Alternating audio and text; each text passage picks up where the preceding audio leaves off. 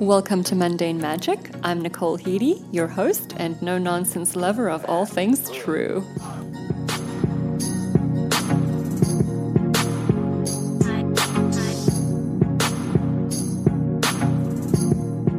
You're at episode five of Mundane Magic, and today I intend to explore this whole concept of motivation. What exactly it is, what motivates us, how we get motivated more than anything, and how to sustain that motivation until we achieve the thing that we are motivated to do.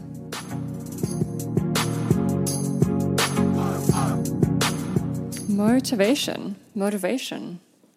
How amazing does it feel to feel motivated when we're in that state of knowing exactly what our next step is going to be, where we're going. We're pumped with the energy, pumped with the plan, excited for things to unfold. And then the next moment, in that same stroke of motivation or the next day, we suddenly kind of feel like we've lost track and we're wobbling a bit, and that motivation seems to have waned. And this is what's so important, because the nature of motivation and the nature of every human emotion and the nature of every thing in this world, essentially, the nature of nature is to fluctuate. The nature of nature is to move and not stay the same and not stay stagnant. And as amazing as motivation is, it wouldn't have the power that it does if it were just constantly on the same level of motivation. The beauty that gives us that kick in the ass from motivation is because perhaps we go through a period where it's kind of waned and waxed and we don't feel so pumped, and then inspiration and motivation hits us and we just feel this amazing encouragement and blow of wind to push on further and head down head down the path toward our dreams. And so it goes. It's kind of part and parcel of the theory that we don't know what it means to feel something in its glory if we haven't felt it in its uh, in its heap of, uh, you know, darkness, essentially. So with motivation in particular, I feel that it usually stems from anything to us particularly that would be worth it for us. Anything that is particularly something that we deem really worth it and really worthy, because when something is worth it to us, and we, when we, because everything that is worth something to us is completely personal. What's worthy of my effort for me is completely different to what's worthy of your effort for you. And it's so important for us to, first of all, find out that what we're trying to go after in any realm, in any sphere, just to ask the question of how worth it it is for us. Is this worth it for me? What will the outcome be? And here's the key. What will the outcome be? Is the outcome worth it for me? Now, obviously, in order to be motivated for anything, it has to be worth it for us. And the key point is the outcome. So, so often what we will do is have an image of where we're going, start the process really motivated, and then in the midst of the daily happenings of what we're doing, in the midst of the every detail that we're going through as we try and work toward what we're doing, we lose track of the end goal. We lose track and we start losing motivation, because here's the key. None of us are ever going to know every exact step to take. Okay, no matter how many twelve-step programs you learn, no matter how many step-by-step guides and books and YouTube videos you consume in order to grow a business or do this or become a hairstylist, whatever it may be, there is there are so many intricate details that always, always form the finer details of a picture that connect every line of the web. And we need to be aware of this fact and understand that when we lose motivation, it's often because we've taken our eyes off of where we're going and off of the image that set the motivation within us, that started the fire in our soul initially. So in the moments where we start feeling unmotivated and we start feeling slack, it's oftentimes because life has happened. We have encountered a negative comment from somebody. We have been feeling a little bit crappy. during a certain day, maybe we're getting a cold and our kind of just oxytocin and serotonin is a little bit lower. Maybe we're hormonal if we're a woman, had a bad day at work if you're a guy, got some bad news. Whatever the case may be, these moments can completely derail us and make us lose track of where we were going. It can kind of erase the final image that we had in mind for what we were working towards, and then all we're left with is being exactly where we are, in the state of having achieved only what we have achieved thus far. And that can sometimes be discouraging because, hey, Rome wasn't built in a day. So when we hit those moments of a lack of motivation, because of whatever reason they came, it came by, it becomes extra important to just sit down, shut your eyes, shut our eyes, and remember the main goal. Remember why we started what we started. Remember and harness the power of imagination, visualization, and expectation. And these three things are so important because these are the weapons that we have in this incredible toolbox of life that will keep us on track and that will keep us powering forward in the times where we forget where we're going, in the times that we don't have the answers, in the times that we have no idea what the next step is going to be, or in the times we just don't feel like it and we feel like crap. It's really important to use the power of visualization. So to visualize the end goal, and also when it comes to visualization, it's really important to visualize in the most detail that you absolutely can. So See your see your end goal in as much detail as you can. It takes some practice to be able to visualize, just like anything good in life, but it just gets easier and easier and better and better. And real magic starts happening when you just close your eyes and start using the power of your imagination. So imagination with visualization is an incredible combination. So much rhyming. I feel very fancy. It's such an incredible combination because you visualize something and you use your imagination in its wildest sphere in order to visualize, obviously. But the imagination is one of the most underrated, powerful, powerful human magic tools that we have that I really do feel isn't utilized. It's so underrated. You know, we get kind of scolded for it in school. We get told, stop daydreaming out of the window. Stop doing this. Hey, focus, I'm talking to you. Of course, I get it. There are times where we should be present. But also, I feel that it's such an inundated and busy world that we aren't given enough time, and this is important, enough time to use our imagination, enough time to visualize. Because what we need in order to imagine and to visualize is silence, is a place of not doing, is a place of a quiet to-do list, a space for ourselves we can create to close our eyes and go within to an alternate world, which is a very real, not spooky world, just F Y I, to an alternate world within our mind that has the most incredible creative power. And I'll go a lot deeper into these things in future episodes, but the incredible creative power that lies within our imagination and our ability to visualize is what we need to harness. And it can take just ten minutes a day. And while I'm on this note, I would encourage you to do it and to harness the power of imagination and visualization in some of the most important hour minutes of your day. And those times, those minutes are before bedtime. As your body and your human mind is getting ready to go into its slumber, into its final rest, not final rest, please, uh, I do want I do want you to wake up in the morning, not your final rest, into your final rest of that day before you wake up, a long extended amount of sleep where your brain heals, body heals, brain makes sense of the day, grows, whatever the case may be. Those ten to fifteen minutes as you drift off into sleep are known by scientific study to be the most vital, important minutes and moments of our day, because what we feel and what we think about in those moments are what our human mind and body processes as we sleep throughout that night, and ultimately what we end up vibrating and releasing, and even more ultimately than that, what we end up manifesting and attracting to ourselves, emotionally and physically. Mm-hmm. physically within our bodies, physically when it comes to the material, external things we're attempting to to get or to manifest. It is so vital and so important. So to really harness the power of imagination, visualization, to keep, and, and the longer and the more that we imprint that image into our heads, the more it's going nowhere. And the more that we do that, the more that we practice visualizing and imagining, the more this image gets stuck in our head to where it just starts fading less and less. So as you embark on something new, a new project, journey, whatever it may be, new version of you, it's still new, and you have to give it a lot more focus in order for your brain to kind of imprint that image like a stamp onto the forefront of your mind.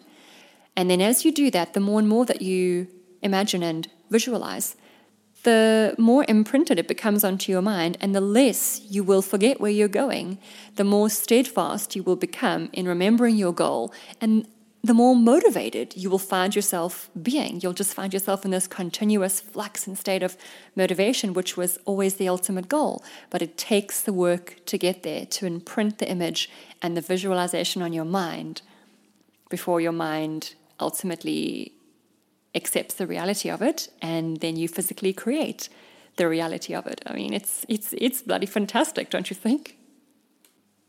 And then the last aspect, well, the other aspect, not the last, because there are many more aspects than imagination, visualization, and expectation when it comes to living the life of your dreams or achieving your goals or staying motivated. But these three are really important, and the three that I'm focusing on. So your expectation is massive too, because it goes hand in hand with motivation and hand in hand with visualization and imagination. We have to start by expecting things to go not exactly, of course, the way that we want to, because oftentimes we don't know the exact way it needs to go, but we are going to expect good. When we have a good, high, happy expectation of something, like I say, It, we don't need to know every step, but we do need to start by expecting and visualizing an incredible outcome. So when we expect that amazing outcome, and we've imagined and visualized that amazing outcome, and we start expecting that it's on our way to us, and we start expecting that it's in motion, and we start expecting that that is exactly what's going to happen. Expectation is powerful. In my life personally, I focused a lot on visualization and, and manifestation. I mean, excuse me, manifesting through visualization and imagination. But the whole power of expectation dawned upon me in the last year or so of my life. I heard an incredible TED talk. I forgot by who it was exactly. But this person spoke on the power of expectation, and her, and the quote, the quote that I remember goes like this. You, in life, you don't get what you want. You get what you expect. And that is incredible. And it floored me, because that's true. We get what we expect. And sometimes expectations are sneaky and they're subtle, because, as I've mentioned in previous episodes of this podcast, the human mind likes to always be on the lookout for the negative or something to be afraid of or something to kind of help us step back in order to protect ourselves. And so it becomes sneaky, because this can lead us to subconsciously, sneakishly expect that something won't work out the way we're hoping it will. We start having doubts, which is, to me, falls under the category of of lowered expectation, of fearful expectation. That's all that doubt really is. We're expecting something not to be the way that we're secretly hoping it will be. And so expectations can can come out. And even if we are visualizing and imagining something vividly and clearly, if we're holding on to that subconscious lingering, not negative, but kind of lower expectation or fear that just maybe things, or, or fear that we, or basically that we don't expect, you know, things to really turn out the way that we're so much visualizing and imagining and hoping, that expectation, we mustn't forget about that aspect. It's important, and it is the kind of final dot and star that makes the full circle of keeping us on track and staying motivated toward where we're going. We must expect that things are turning out well. We must expect the success we're after. We must expect things to people to turn up, things to turn out really good, whatever we, whatever it may be. And I'm quickly going to go over the study in case you haven't heard it. But um, in this TED Talk, I'm going to actually Google the TED Talk when once I'm done on this podcast, and I will link it in in the show notes um, of this of this episode so that you can go and check it out, because it's it's pretty moving.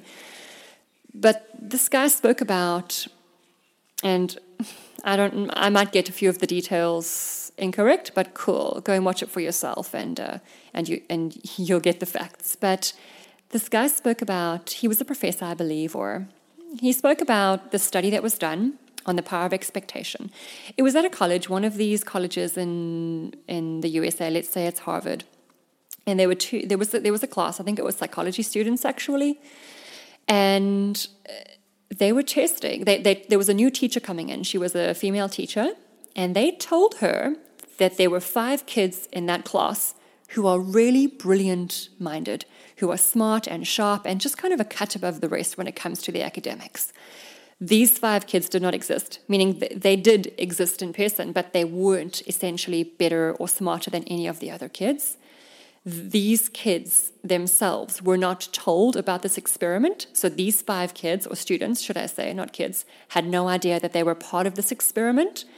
Only the teacher was told, and the teacher was the one the experiment was being done on, essentially.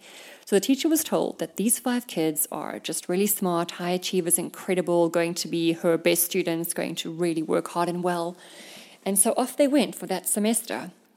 And the way that this teacher, and they did say, the the experimenters did say to the teacher to not say anything to these kids about it, you know, to keep it very kind of private, undercover, under the radar, not mention to them like, oh, how smart they are.